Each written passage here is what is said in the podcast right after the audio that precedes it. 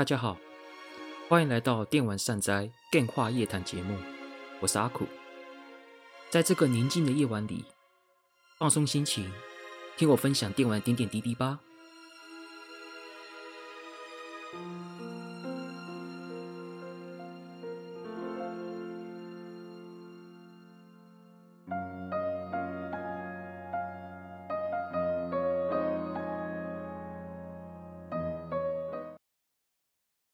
大家好，欢迎来到阿苦的电话夜谈节目，我是阿苦。这个节目呢是以怀旧游戏为主、新游戏为辅的电玩杂谈节目，就由我阿苦来聊聊电玩相关的故事，还有我自己的游戏体验，以及传达游戏的魅力给各位吧。今天呢，照道理来讲是应该要讲法尔康公司的第二集节目哈，不过呢，今天呢，我想要讲一下自己的电玩故事。就当做放松一下啊，毕竟做游戏主题之余，偶尔来分享一下自己小时候的一些电玩故事给听众们，应该也是蛮不错的。然后顺便看看听众听了之后呢，有没有相同的体验可以来跟我们分享的。那在进入主题之前呢，我想先讲一下近况哈。那近况方面呢，其实就游戏的方面，就是《百英雄传》也发售了。然后我也在礼拜六的时候，也就是五月十四号礼拜六，也开了直播试玩了一下，整体感觉算是中规中矩的，呃，不差，但是也没有到特别惊艳的程度。至于之后会不会有机会做节目，可能等我玩完后再考量。整体来说就是这样子，就是 不过不失啦。对，可能要玩到后面看有没有什么可以让我觉得诶很不错的一些表现，这样。还有一个就是在五月十九号之后的五月十九号，《泰格立志传五》的 DX 版要发售了，这可是五月我最期待的作品之一了。然后我也会开直播，然后到时候我可我也好好的玩这个游戏，在这边先挖个坑哦。《泰格立志传五》这部作品，我一定会做 podcast 来跟大家聊。诶，因为这个作品我实在是太想分享给那个听众同好了。我觉得这个游戏，我觉得真的是该玩玩，真是要玩玩一下，因为真的太有趣了。真的是不知道怎么讲啦，真，我这个游戏已经推了好几年了，就是无论是那些网络上新认识的朋友啊，或是我以前的朋友啊，对啊，只要是。对于历史，日本历史有感兴趣的，我不会叫他们去玩《信长的野望》，我会叫他们去玩《泰格立志传》，因为《泰格立志传》真的是太一款呢，就是各方面都很丰富的游戏。当然之后会做节目来详谈，这边就不多说。其他的话，大概就是 FF 五的部分，就是我大概玩到接近中盘的程度，到第二世界，那之后大概也会顺顺的玩下去吧。目前的状况就是这样，然后新作品的部分，《春世百年抄》，呃，很有兴趣。其实想想这次的五月还蛮多游戏，我还蛮感兴趣的，包含了《百英雄传》、《泰格一之传》跟《春世百年抄》等等。照对来讲，这个应该是这些游戏其实都不是在游戏市场上面受瞩目太重的作品，但是对我来说，这三款都是让我也很有兴趣的。《春世百年抄》我之后也会玩。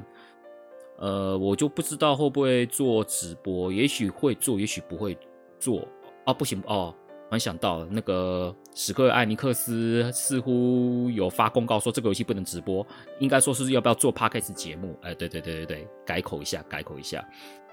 但会不会做节目，我真的就不是很确定。也许我的伙伴金属，他是个很重度的推理迷。对于推理相关的一些推理小说，他看了非常多。那我也是受到他的影响才接触推理作品，所以说也有可能他会想做这个作品的 podcast 也说不定。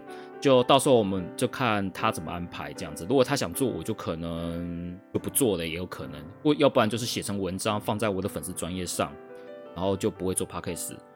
要不然就是我们两个都玩了，一起去合播。啊，总总之各种可能都有啦，就是到时候我们看我们我们怎么谈这样子。总之呢，《春世百年抄》这部作品，我个人是一定会玩的，可能要等到六月吧。哎，因为五月的档期应该都排满了，而且我审判之眼跟审判之誓还没打完，所以说我也要找时间把它打一打，然后也要方便做节目。那这大概是最近近况了吧？其实五月对我来说，游在游戏方面还真是蛮热闹的一个月。对啊，也许对大家觉得这好像这个月没什么，但对我来说很热闹，大概是这种感觉。好了，那接下来我们就开始讲今天的主题。那今天主题其实我要讲的是来来聊，就是影响我电玩人生的两位重要引路人的故事。那今天呢，我会介绍一位，然后第二位呢，我会在下次的 Podcast 节目再讲第二位。这两位呢，可以说是影响我很大。如果没有这两位人的帮忙，就是带我引入到电玩这个世界的话，我可能就变成一般人了，可就不会变成一个很重度的游戏爱好者。所以说，这两个给我的影响真的是很重。所以我今天就想来分分享一下这两位是怎么影响我的，然后我也怎么认识的之类的，然后他们给我的一些影响是什么。当然，今天我们会先讲第一位这样子。那为什么会想到这个主题？其实是想说，一个人在接触某项兴趣的契机跟动力是怎么来的。有时候可能会是看电视啊，或是网络媒体啊，又或者是看着自己的亲人的影响，比如说最影响最深的父父母亲嘛，或是兄弟姐妹等等的。但是我觉得纵纵观这些这些要素的话，这影响最大的方法就是有一个人，就是带着你去接触、去认识，然后跟还陪你一起投入这个兴趣的人。这样子的话，就是不但有个不懂的人可以请教他，对不对？就是带你的人，你可以去请教他，就是一起要怎么做。然后呢，又可以一起互动嘛，我们可以一起交流嘛。这个可以绝对让这个兴趣可以很大的动力去投入在这里面。我运气不错。我自己的电玩生涯回想过来的时候呢，其实就是有这样子的人帮助我。虽然说，即使没有这些引路人，我也不会说不知道红白机这个东西。对电视游戏器这个东西，其实算是一个小孩子还蛮熟悉的一个娱乐产品。你要说没有引路人，我会不会接触红白机？我事后回想还是会的。只是说，如果带没有这些带我进入电玩世界引路人的话，我就可能不会对这块电子游戏的领域会这么热爱或喜欢。所以说，我一直都觉得我运气很好，就是有人带我，我才可以成就像现在这样子，成为一个电玩的爱好者，然后不断的研究，然后喜欢什么样的作品，然后才有办法做 Podcast 来跟听众分享这样子。所以说，这两位可以说是我值得，我真的是很值得感谢的人。好，所以呢，到底是什么样的人呢，带我进入这个电玩世界呢？那到时候听众也可以听，那可以回想看看自己有没有类似跟我类似的经历，就是有人带你玩，陪你玩，然后教你认识这些电玩的东西，然后你也慢慢熟悉之后呢，就变成啊游戏爱好者等等的。那先第一位介绍呢，也就是今天我们节目要讲的第一位的是我表哥。呃，这个表哥当然讲表哥很通泛呐。其实我有很多个表哥，我实我讲个仔细一点的身份，就是我妈妈二姐的儿子。我妈妈有三个姐姐，所以说说到表哥就有很多个表哥了。无论是我的大阿姨、二阿姨、三阿姨都有儿子，其实表哥很多。加上他还有爸爸的姐姐的儿也有儿子，所以说其实我有很多个表哥，只是说我在这边称的表哥，在就是就是我二阿姨的儿子，所以说在这边我讲的表哥就是这一位，就是之后我在后面的内容有讲过表哥，就是一律都讲这一位。如果有讲别的表哥，我会另外会讲别的别的那个部分。没错，就是我的表哥。然后第二位呢，是我国小五年级分班的时候认识的一位同学。那就是这两位影响我整个电玩生涯非常深的两位重要人物。那今天呢，就是我们就讲第一个，就是我表哥的部分。那接下来就是来跟听众们分享，就是我跟表表哥，就是与表哥接触电玩的认识的过程。如果有之前有听众听过我们我的试播集的节目的时候，应该多少有提到我表哥这个人。那如果是在我的脸书上面看我的 Ritual Game 漫谈文章的话，我这位表哥可以说很常在文章里面出现，他可是常客，因为很多时候都是他影响着我的。那我们就讲我们的我们之间的关系是怎样哈。其实我跟他以前是蛮少见面的，其实现在也是很少见面啦。但是有一阵子比较长，这样。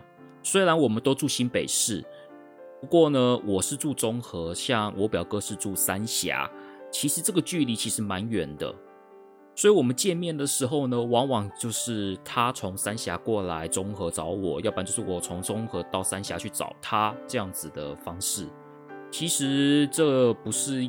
这其实蛮困难的，因为毕竟你说小孩子的话，通常就是父母可能坐公车来，或者是计程车来之类的。像那个时候，我跟我表哥都还很小嘛，所以大致上如果要去的话，就是我必须，如果我要去我表哥家的话，我就要求爸爸带我去，就是爸爸开车带我去。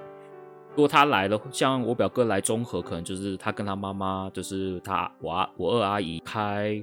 可能就不是开车，是那个坐计程车过来这样子。其实这来回这一趟单趟都得花不少时间，所以我们基本上只有一年大概只能见个两三次，或是四五次这样子。在我们小时候的那段期间，一年就就见四五次，顶多四五次而已，也不会太多这样。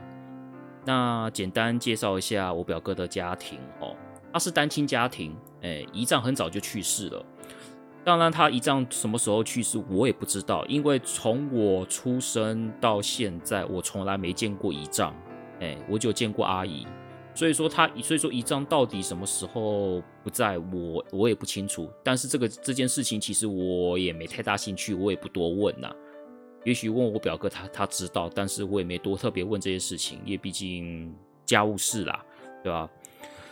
而且不重要，对我来说也不重要。这样子，总之呢，就是我阿姨跟我表哥两个就是单亲家庭。然后我表哥是独生子，他没有兄弟姐妹。他学校成绩的话，其实他也不是一个很爱念书的人呐。成绩不能说不好，但是也没多好，可能就中等、中下程度而已，就是过得去，但是也不是说特别优秀的。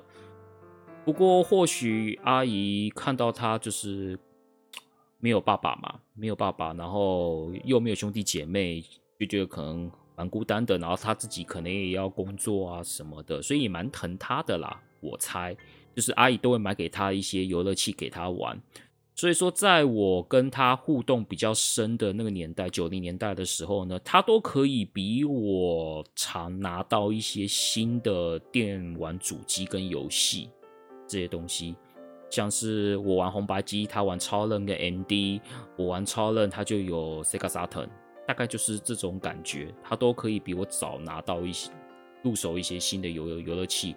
他曾经跟我说他有 PC Engine、CD 论呐，只是我没有确认过，他也没带来给我看过。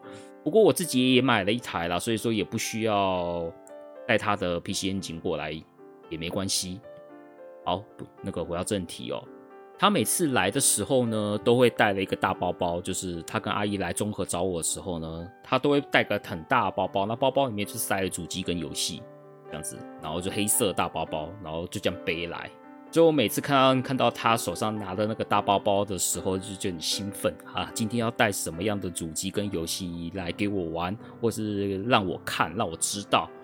所以我每次都是他，只要只要他一说要来找我的时候，我都是那一种晚上兴奋睡不着觉的程度哦。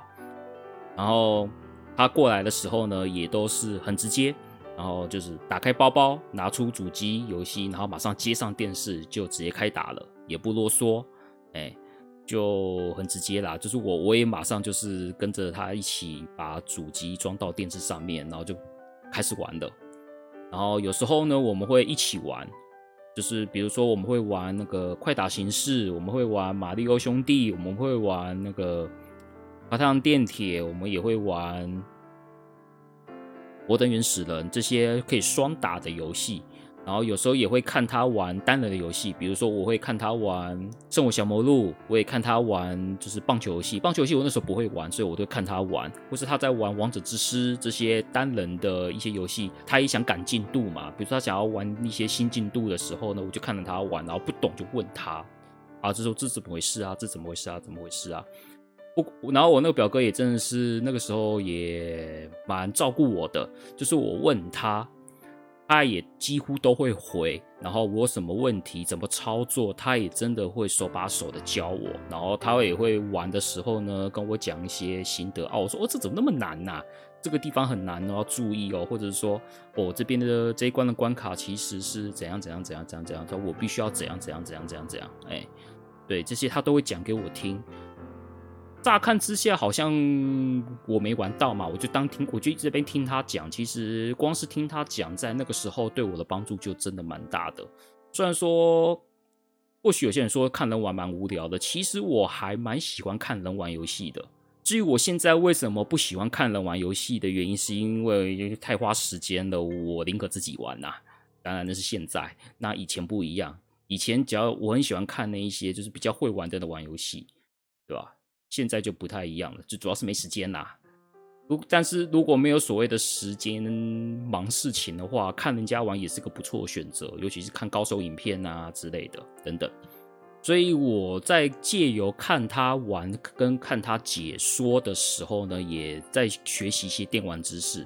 像我如果之前做过《吞食天地》的节目的时候，其实大概有提到，像《吞食天地》就是他告诉我三国的故事的。我原本也不知道三国是什么，然后他在玩《天时天地》，刘备、关羽、张飞怎样的，然后他告诉我哦，是桃园三结义，然后这个是过五关斩六将，然后这个是赤壁之战，然后这个是司马懿落雷记。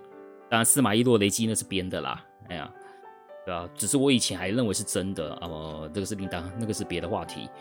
然后也告诉我怎么玩，他告诉我故事，也教怎么玩，然后他也会就是说玩到一半的时候，可能就啊，来你试试看，你试试看。哎，就让我试玩看看。但是像有一些游戏是我就真的玩不来的，是有的。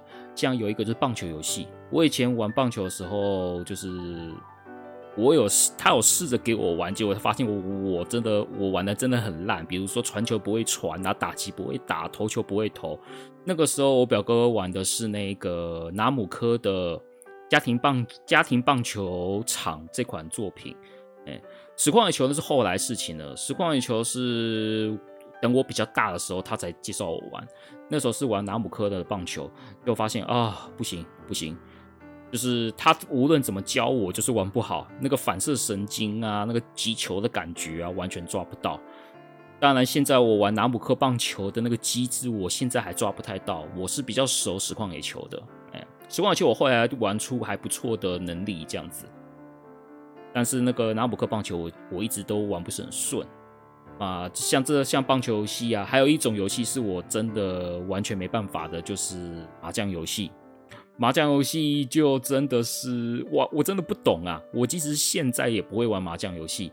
那时候我是看他在玩那个《自我心中派》，还有红白机的麻将游戏，跟《自我心中派》、《美少女雀士》等等的超人版、超人版，然后我就看他玩，嗯，就是。不知道怎么搞的，就是他是一个我当时唯一，就是他就算教给我，然后讲给我听，我也听不懂的东西。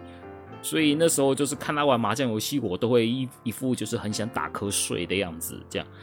然后我表哥也看到我一副兴致缺缺的样子，大概也觉得不好意思啦。那我们就来玩那个双打的游戏之类的，让我比较有干劲一点。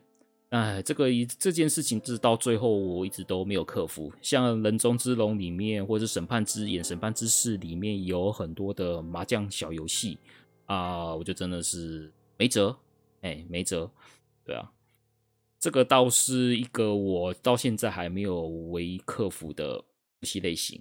这样，除了这些之外呢，我们我们聊天的时候，其实也聊到说，其实我表哥他自己哦。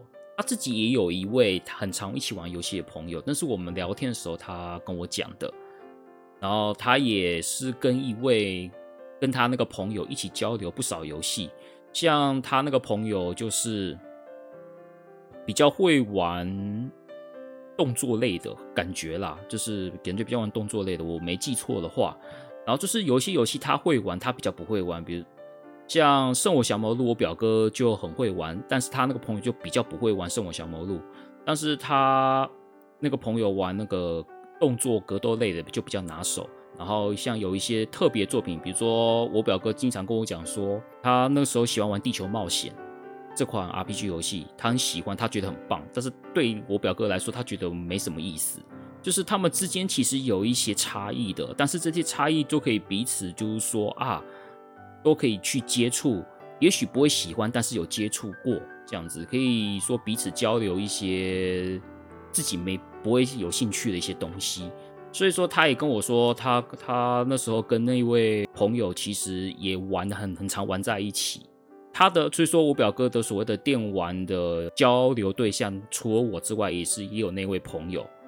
当然，我自己听到我表哥朋友的故事啊，或是一些他玩的游戏啊，这些人，其实我也很想就是跟他见见面，然后跟他交流一下。对，后来我们也确实有见到面了。我跟我表哥的朋友见面的故事呢，我我会再待会来分享。好，那接下来就是来讲几个印象比较深刻的故事哈。前面的部分就是来跟大家介绍一下我跟我表哥之间的互动，我表哥的一些简单的家庭背景，然后我们两个是怎么互动的一些介绍。那接下来就是来讲一些印象深刻的故事。其中就是一个包含，就是我见到我表哥那一位电玩好友的故事，这也是里面会提这样子。好，我们就去接下一段哦。那第一款趣事就是主题的游戏是红白机的《七龙珠：利一强袭赛亚人》这款游戏哈。我简单介绍一下这款游戏，这款游戏是《七龙珠利》系列的卡牌 RPG 游戏。然后这款游戏的故事是从悟饭被拉蒂兹抓走到悟空打倒贝吉塔这段过程的游戏故事，对，就是这款。然后我表哥他有全破这款游戏，然后这关 BOSS 就不用说啦，就贝吉塔，呃，萨尔的傲娇，哦，不对不对，是骄傲哈、我第一次看他玩的时候呢，就是他就读那个破关的全破记录。看他打那霸，然后也看他打贝吉塔这样子，然后看他全破这样子。刚好我那时候也是喜欢七龙珠，所以说看他操纵悟空啊、悟饭、比克、饺子、天津饭等等这些著名的角色，我也看得很开心啊。对啊，然后打倒这些坏人啊，打倒这些栽培人啊，呃，敌人赛亚人啊、那霸啊等等的，就是。然后里面也有一些必杀技啊，就是像魔光光沙炮、龟派气功、气功炮、超气弹这些著名的必杀技都有。这一款我自己是蛮喜欢的，然后也全破了不少遍。我自己玩的时候也全破不少遍。之后有机会会在 Retro Game 漫谈来讲这款游戏。Podcast 节目应该是不至于会讲啦，因为这个游戏，嗯，暂时不考虑会做 Podcast。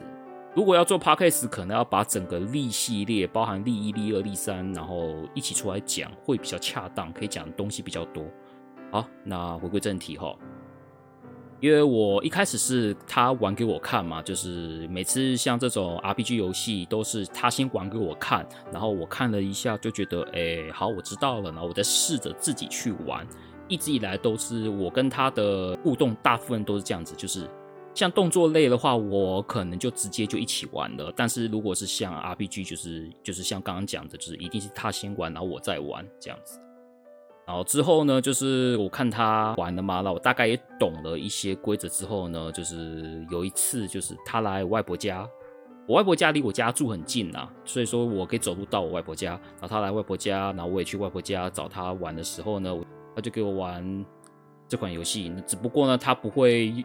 给我玩他的记录的存档，而是他就开那个一开始的故事让我去玩。一开始的故事就是拉蒂兹把悟把悟饭抓走那边，那时候就只能用悟空跟比克两个人去过关，这样我就从一开始开始玩，然后我就慢慢的开始就是之前也有看他玩嘛，我就慢慢的照我之前他教我的方式这边玩啊玩玩玩玩玩玩玩这样子。然后我玩到中途的时候，好，事情就来了。他也在我旁边看，然后这样子，我就我就在那边玩。我中途玩到的时候呢，就是可能想要看一下，就是我方的状态表怎么样。反正就是要看状态啦，就是要按那个暂停钮，然后去选择状态，然后去看我方人员的状态这样子。然后呢，我表哥在在让我玩一阵子之后呢，他就突然先离开现场了。他原本是在我旁边一起看我玩，然后他后来他突然离开现场。突然离开现场的时候，好，我就想啊，反正我反正我应该也会了，我就自己玩玩玩玩玩。然后我要准备看状态的时候呢，我不小心按到存档了。我不小心按到存档了，我那时候不晓得这件事情哦。后来我表哥突然就是中途离开跑回来的时候，他看到就是哎呀，准备就刚好就是我我按下记录之后，他会出现说啊正在存档这一段日文字的时候，我表哥看到脸都绿了，哎，他说什么？你 你按到存档了？对，他就整个很错愕。这款游戏的存档只有一个存档而已，它的存档就一个档案，所以说如果你开新局在玩的时候，你按存档会把你之前那个存档给洗掉，所以呢，我就不小心把它的存档给洗掉了，我真的是无心的啦，对啊，那时候真的不晓得，然后我表哥他非常非常的生气，对，他就把我整个骂一顿，就。那一次我好像被骂到，就真的是有一点，我不知道有没有哭啦。反正总之我就被骂了，然后也就很难过嘛，小孩子嘛，那时候才国小低年级而已，所以就被大家骂，然后就就很伤心啊、难过啊之类的。对啊，就是这件事情。后来，而且这件事情也很妙。后来当然被骂了嘛，然后我不知道他后来有没有再重打啦。这我就不晓得了。然后，但是这件事情呢，等到我以后长大了，出来聊天的时候，都会时不时拿着这个事情来损我，这样子。哎，都会就是吐，就是拿这件事情来跟我开玩笑啦。对啊，就是说，哦，你像你看看你哦，以前的啊，这样这样这样这样这样这样，就是洗掉我记录啊，说啊，那时候我就说，哎呀，我那时候不懂，哎呦，不要再讲了啦，我也不是故意的，对啊，就是。我们之后长大的对话就是哦，他偶尔会拿这件事来损我这件事情，哎，对啊，那一次就真的是我让他很生气的一次，哎，真的是让他很生气。然后我事后回想也真的很抱歉啦。虽然说这款游戏要重玩，跟现在的游戏相比，其实也不用花太多时间啦。其他这款游戏的花时间地方就是在练功啦，就是练战斗力这个东西。如果不考虑练战斗力的话，其实不会花很久的时间，大概二十小时内就可以玩完了吧，对吧？以以现在的游戏来说，算分量不算大，只是说那个时候，毕竟我表哥练战斗力也练蛮凶的，虽然我不知道有练到多少啦，反正至少很明显就是有练过，然后也培养了好一阵子这样子，然后就这样被我毁了，对吧？现在还是觉得不好意思啦，对吧？当然，我们都已经。这个年纪了，早就不在意这件事情，他也不在意这件事情了啦，都过都过了将近二十几年了，就是也不会记恨了啦，只是说哦会开玩笑这样子。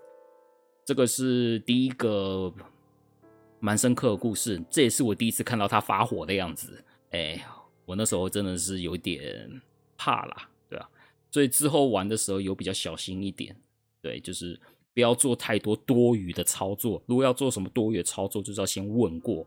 哎，可不可以这样做啊？啊，然后免得就是刚刚提到那个故故事又再重演一次，我我可不想再这样子了，对啊，人家人家人家那么好心的，那个陪我玩游戏，又教我玩游戏，对不对？如果搞到他不想跟我来往了，我也蛮麻烦的，对啊，那个时候啦，对，那个时候。好，这是第一个故事哈，然后第二个故事呢，哎，也是七龙珠。这次刚刚讲是七龙珠第一强袭赛亚人嘛，这次我们来讲是利二，哎，七龙珠故事就还真的蛮多的。我们讲利二，激斗弗利沙，然后也是简单介一下介绍一下，激斗弗利沙是那个利一的续篇，故事是从讲述悟饭跟克林等人要到纳美克星去，然后故事的长度就是从悟饭到纳美克星到打赢弗利沙为止的这段这段剧情。哎，大概是漫画快二十集左，应该是十八、十九到二十几集左右的内容吧，我我也忘记了，反正大概就是就是打弗利萨的部分。对，这一次的点就是我自己耍白痴了。那简单讲一下，就是我一开始在玩的时候，因为我之前有玩利益的经验了之后，我会玩了嘛。然后后来我自己也花钱去买七龙珠的卡夹。这个卡夹是一二合一的，但是台卡啦，对啊，那是台卡一二合一的卡夹，然后我就改成自己玩了。然后我之前有一次在玩利二的时候呢，就是玩一开始玩都没什么问题嘛，对啊，然后就玩玩玩玩到有一段剧情的时候，这段剧情呢，则是克林一个人要去找大长老的那一段剧情。如果懂七龙珠原作的话，应该知道我在讲哪一段。那一段就是克林一个人而已。一开始原本去纳美克星的队伍是五个人，游戏设计是五个人，是悟饭、克林、饮茶、天津饭、饺子，因为是五个人嘛，战力比较足。但是到了克林一个人要去大长老那边的时候呢，我整个就卡关过不去了，因为只有一个人的关系，然后遇到敌人可能就是两个、三个、四个这样子的状况，我整我我就很容易被打倒，你知道吗？就是很。因为就一个人关系，然后被围殴，然后就容易被打倒，我就整个过不去，所以一遇，然后一直都没有办法突破这样子的困境，一直卡关，所以我就跟我表哥求救。至于是求什么时候求救，我严格说起来我也忘记了，有可能是打电话，或者是他某天来我来我家找我的时候，我我顺便我临时跟他提的。因为表哥住得远嘛，所以说在他来找我之前，我基本上这款游戏我就不能动了，因为我也过不去嘛。然后我也必须请他亲自来帮我处理，我才有办法要怎么过。所以说在这中间，我可能就去玩别的游戏了。这样，当然，当然我中间我玩别的游戏，然后他什么时候来，这段期间到底是花等了多久，我也忘记了啦。毕竟。都快三十年的东西了，我也记不记了那么多。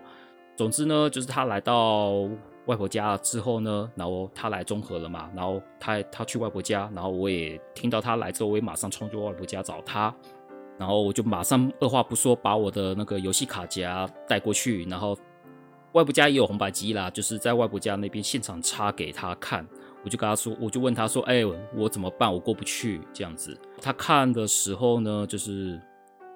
看了之后，确认之后呢，他就叹气的跟我说：“呃，你重打吧。”我讲：“哎，为什么？连你都没办法吗？”他跟我说的原因的是，你根本没练功，战斗力太低了。你的战斗力低到克林一个人的状态，没有办法打倒多数敌人。所以说，请你重新开始。对，他这样跟我说的时候，我就说：“啊，我要重玩哦。”对，他就跟我说，他就回答说：“对，请你重玩。”当然，我的语气不是不是重现他当时的语气啦，不可能那么成熟啦。他就是用小孩子的方式，因为我那时候我才低年级嘛，大概三年级左右，中年级，我小三年级，他大我三岁，了不起也才快国中生而已。其实他也不会用那一种很成熟的语气跟你讲，反正他就是意思就是刚我刚刚的我刚刚讲那，就是他表达的意思是一样的。对，他叫我重玩这样子。然后他还很讶异的说：“为什么你没练，完全没有练功，还可以玩到这边？你怎么玩的？我反而要佩服你。”然后我那时候心里心里想说：“这算称赞吗？我就是我应该感到高兴，还是还是不高兴呢？”对啊，我表哥反而很讶异，反而很佩服我说：“你还可以在不练功的状况下玩到这边。”详细的状况我也忘记了啊，我也忘记我当时为什么没有练功就可以有办法玩到这边。因为我现在玩 RPG 的习惯都是要练，都是要练，然后练到我觉得 OK 才要去过。其实也是因为这个事件的关系，我就反正讲嘛。后来他告诉我说：“好，你重玩，我就带你，我就告诉你我怎么玩。”所以我他就我就重开了一次一开始的地图，我们就重新打。然后他就告诉我：“好，我我告诉你我怎么玩，就是。”每一次就走一格，然后一格，然后抽牌打敌人，然后每次就走一格，走一格，走一格，然后就拼命打敌人，拼命打敌人，然后练经验值，练经验值，练经验值，这样子，好，就你就照着我这么做，然后你就可以慢慢把你的战斗力提高。到了这到了这一边之后呢，就是到了你要到了那个纳美克星之后呢，你的战斗力就足够了。也因为这样子的关系，所以才影响我之后玩 RPG 都会练功的习惯，然后之后也变成了一个就是玩 RPG 很喜蛮喜欢练功的人，就是有点练功狂倾向的状况在。哎，就是也是因为这一次《七龙珠力二》的关系影响到我，只要是玩 RPG 游戏就是练功，第一件事情出城城镇。第一件事情就是练功，没什么好讲的，就是练功，练练练练到就是我砍敌人大概一下到两下就可以砍死小兵的程度，我才会继续去过剧情。当然，如果是后盘那一些敌人有一些设计点就很比较特别的，另当别论。只是说像玩以勇者斗恶龙而立，就是我必须要一开始我要练到，就是我有办法一刀砍死史莱姆，我才会继续到下一个区域去，就是这是这样子的一个个性啊。就我玩 RPG 就是就是练，很喜欢练功，对，也是因为这样子的关系被影响的。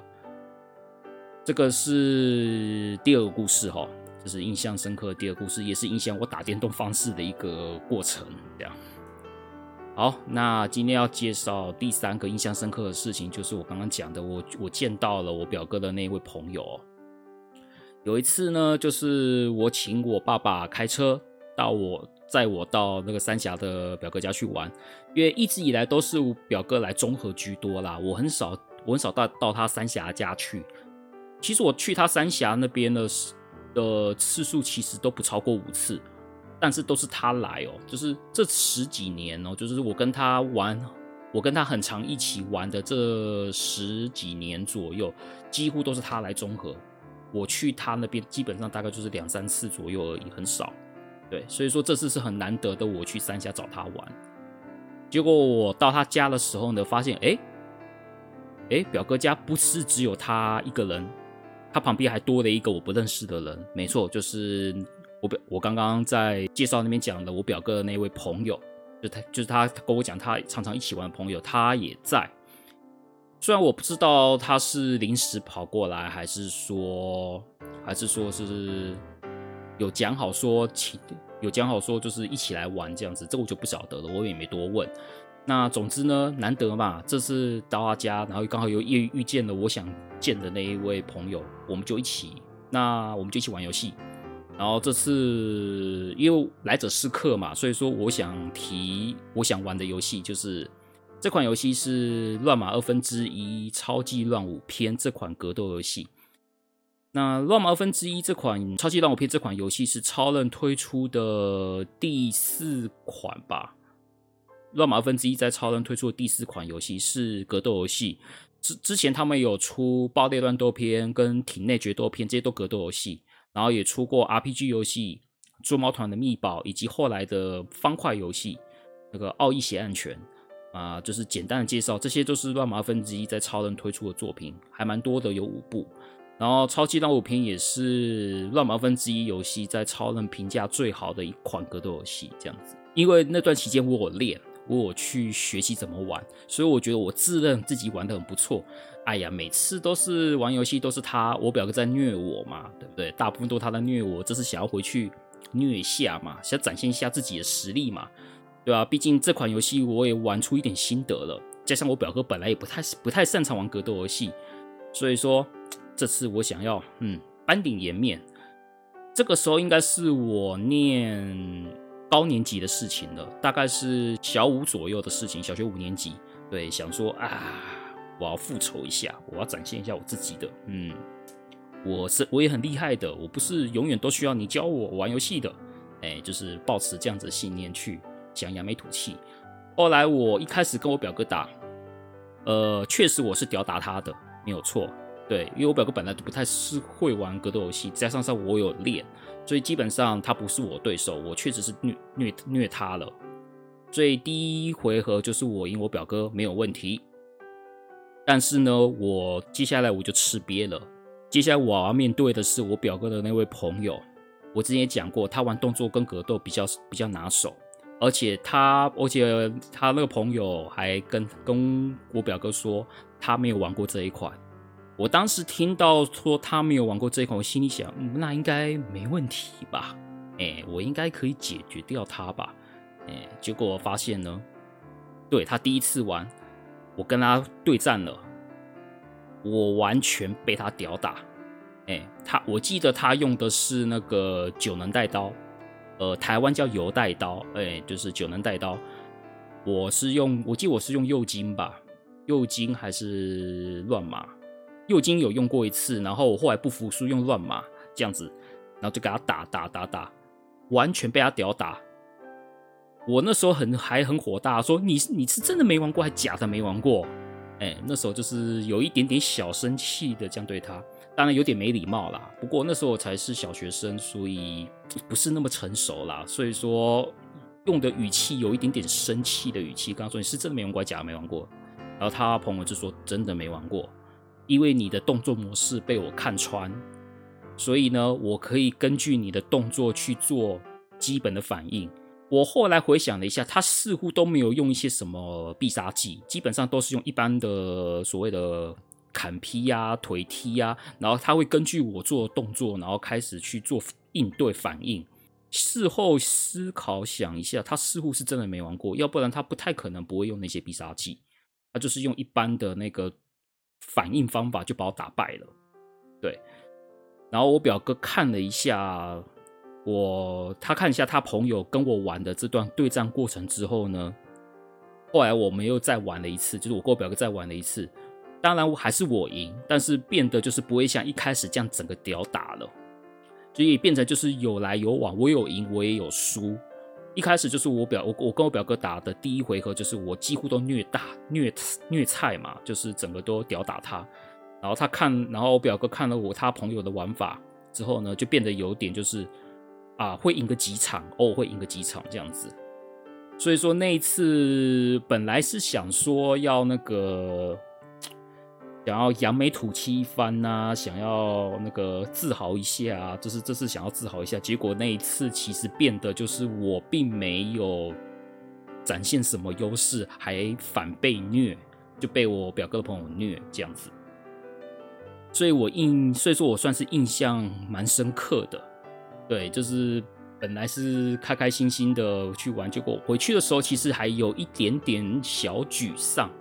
但是还是开心的，毕竟有见到一位游戏高手，我其实是开心的。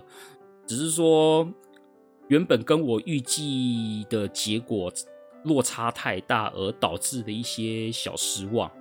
对，也是也是因为这样子，就是回去的时候，其实有一点点，有一点点不是那么开心。但是回想，但是现在回想来说的话，这是一个很好的经验呐。这也会影响我之后我练格斗天王跟快打旋风之后带来一些影响。虽然这个影响可能不是那么大，但是多少会影响到说玩格斗游戏的性质。当然，我玩格我练格斗游戏的这段过程就是第二位引路人的故事了。那我们可能找别集 Podcast 来讲我练格斗游戏的那段过程。哈，这一次呢，也是我第一次见到我表哥那位朋友，也是最后一次了。然后之后我就再也没有见到他了。之后我到他家去的时候，就是我表哥一个人，就是他就没有出现。后来等到长大之后，可能是我国中，可能到我国中之后呢，我就问他说：“哎，你现在有没有跟他来往啊？跟你那个朋友来往？”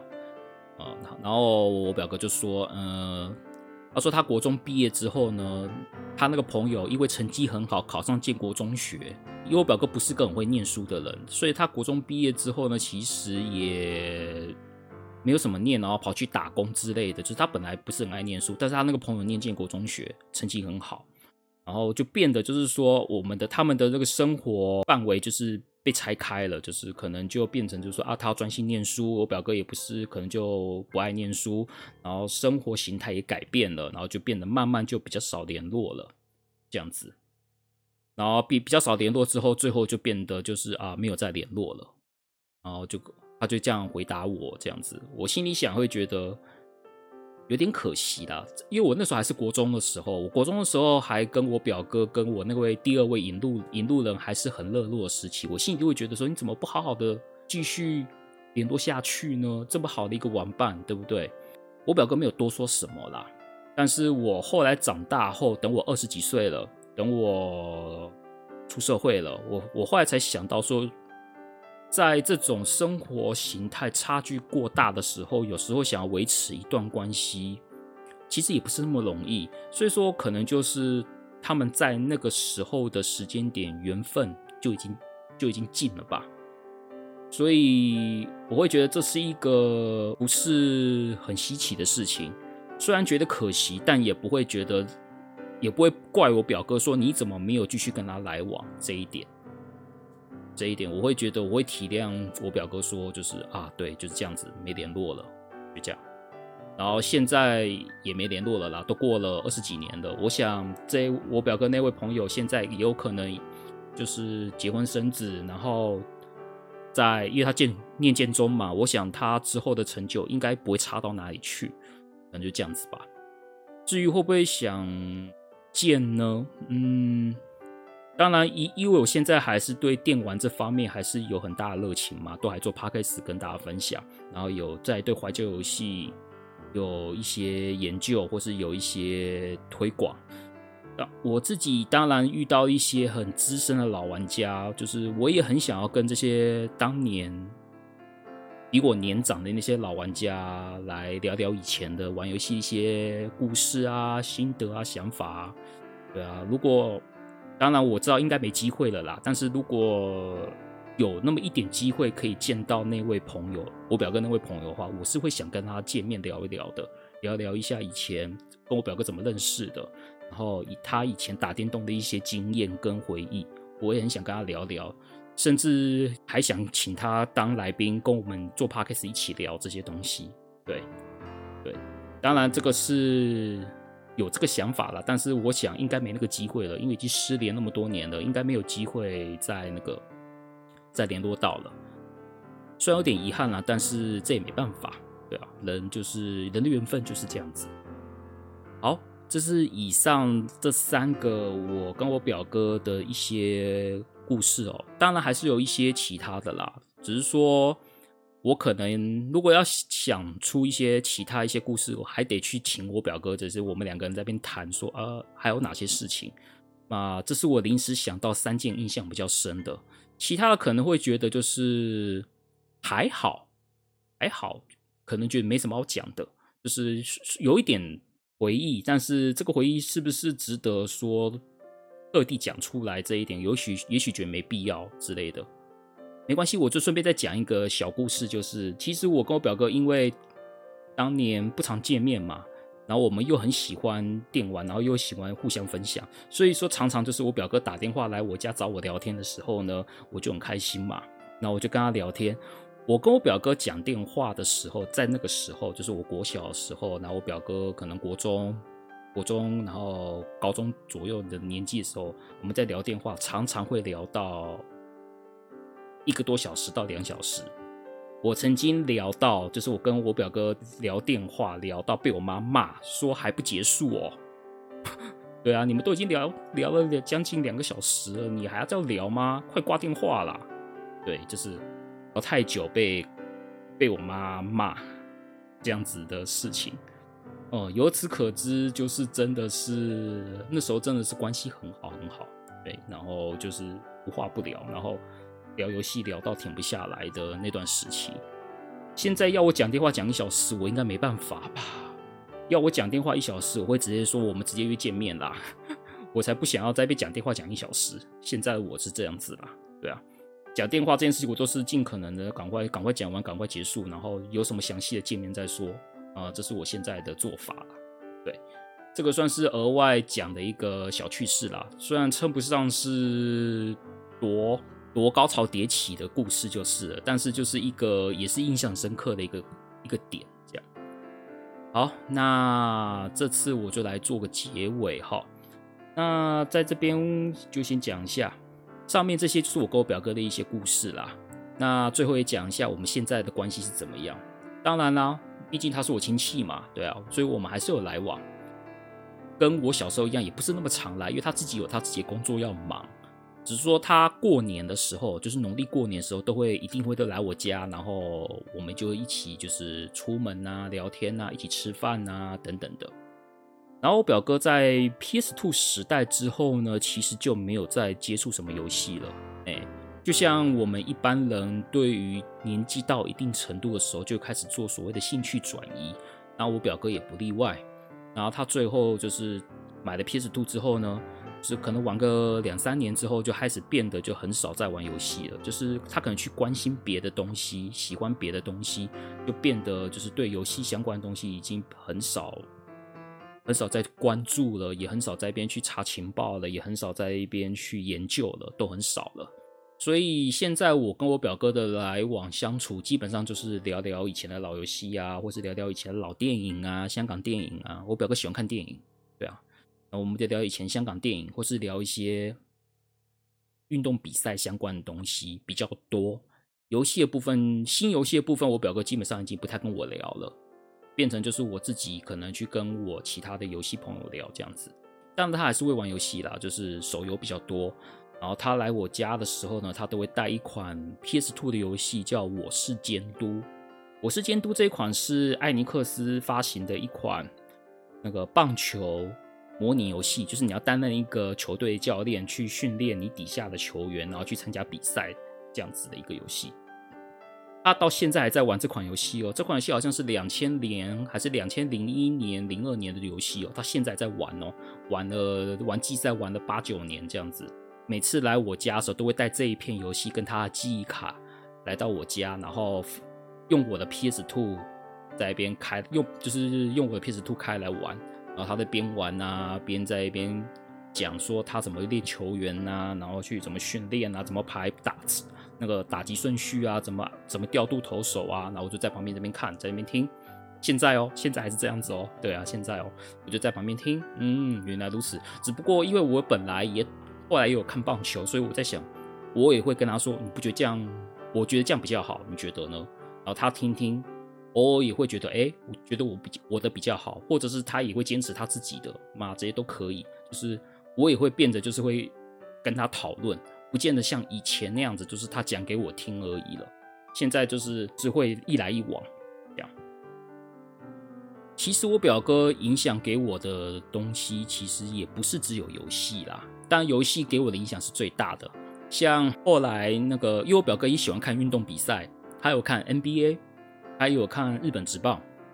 所以说这两款游戏呢，我表哥也是顺便教我。带我接触的像 NBA 球员，比如说九零年代的 NBA 嘛，当然，比如说我们都知道 Michael Jordan，当然像 Michael Jordan 以外球员呢，我表哥就有教我，比如说像 Karl Malone 或 Scottie Pippen 或者是 Reggie Miller 这一些九零年代的一些很著名的篮球明星，然后 Patrick Ewing、Hakeem Olajuwon、Charles Barkley 这些球员，他让我认识，然后他也带一些 NBA 篮球游戏给我玩。然后我就开始慢慢的认识球员，然后我就变得就是开始看 NBA。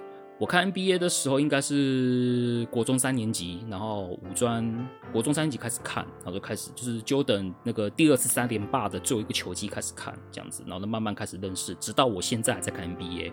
日本职棒也是，日本职棒是他后来带实况野球。来我家玩的时候，然后那时候松坂大辅，我印象深刻。我因为松坂，他就给我介绍松坂大辅跟少年浩志这两位投手，因为那时候松坂很红嘛。高中毕业第一年，在日在日职就拿下新人王，然后最快球速一百五十五公里这些这些消息跟这些新闻的时候，我一看都觉得哦，好好酷哦。所以我那时候他就带实况野球九九开幕版，然后然后用松板，然后。用松板给我看，我就开始慢慢的感兴趣。后来日职就是陆陆续续都有在追，这几年比较少看呐，对，比较少看。NBA 比较常看一点，但是日本职棒的一些球员啊，或者一些棒球一些常识知识啊、规则啊，都是我表哥教我的。那我现在也是懂棒球知、懂棒球规则的人，算是蛮清楚的一个人。所以说。除了游戏之外呢，球类比赛、NBA 跟棒球这些东西都是我表哥带给我，让我接触的。所以说，我也我现在也是会看这些东西。所以他给我的也不只是游戏而已，运动比赛也是。他影响给我的事情还真的蛮多的。只是说，真的硬要讲最大的还是游戏啦。毕竟 NBA 跟棒球这些东西对我来说是一个副兴趣，不是主要的兴趣，是一个就是次比较次要的兴趣。电玩对我来说还是比较主要的。好，以上呢就是我今天聊我第一位引路人我表哥的故事。好，那下一次我就来讲第二位引路人。不过下一集呢，我还是会下一集我就回到我上次讲法尔康公司的第二集，就是讲九零年代到两千年代的变化期。下一集就讲讲回这个内容。然后至于第二位引路人的故事呢，可能就之后再安排，反正一定会讲的啦。我会在第三季的内容期间内会把我第二位引路人的故事给讲完。好，那以上呢就是这一集 Podcast 的内容。如果喜欢我们节目呢，就欢迎订阅或是分享你们的亲朋好友。然后有什么意见回馈呢？可以在 Apple Podcast 留言，或是到电玩善哉粉丝团留言，或者是到我的 Linktree 上面的个人信箱留言都可以。然后我自己呢，每周会在阿酷吕秋 Game 天地的脸书粉丝专页，这是我个人脸书粉丝专页上面呢连载吕秋 Game 漫谈文章，没意外都是每周三跟每周四。会更新，然后我也会在每周在我的 YouTube 频道阿酷吕秋 Game 开游戏直播。现阶段我在连载的游戏呢是《机器人大战阿法外传》以及 PC 的 FF 五像素重置版。五月十九号以后呢，我会开始连载《太合立志传五》的直播，就是有兴趣对这些游戏有兴趣的听众可以来我的阿酷吕秋 Game 的 YouTube 频道。来看我直播，我会每周我都每周三我都会在我的脸书粉丝专业个公告我的直播时间，这样子你可以都可以一起来看看。好，那本期节目就到这边结束啦，那就下期节目见喽，拜拜。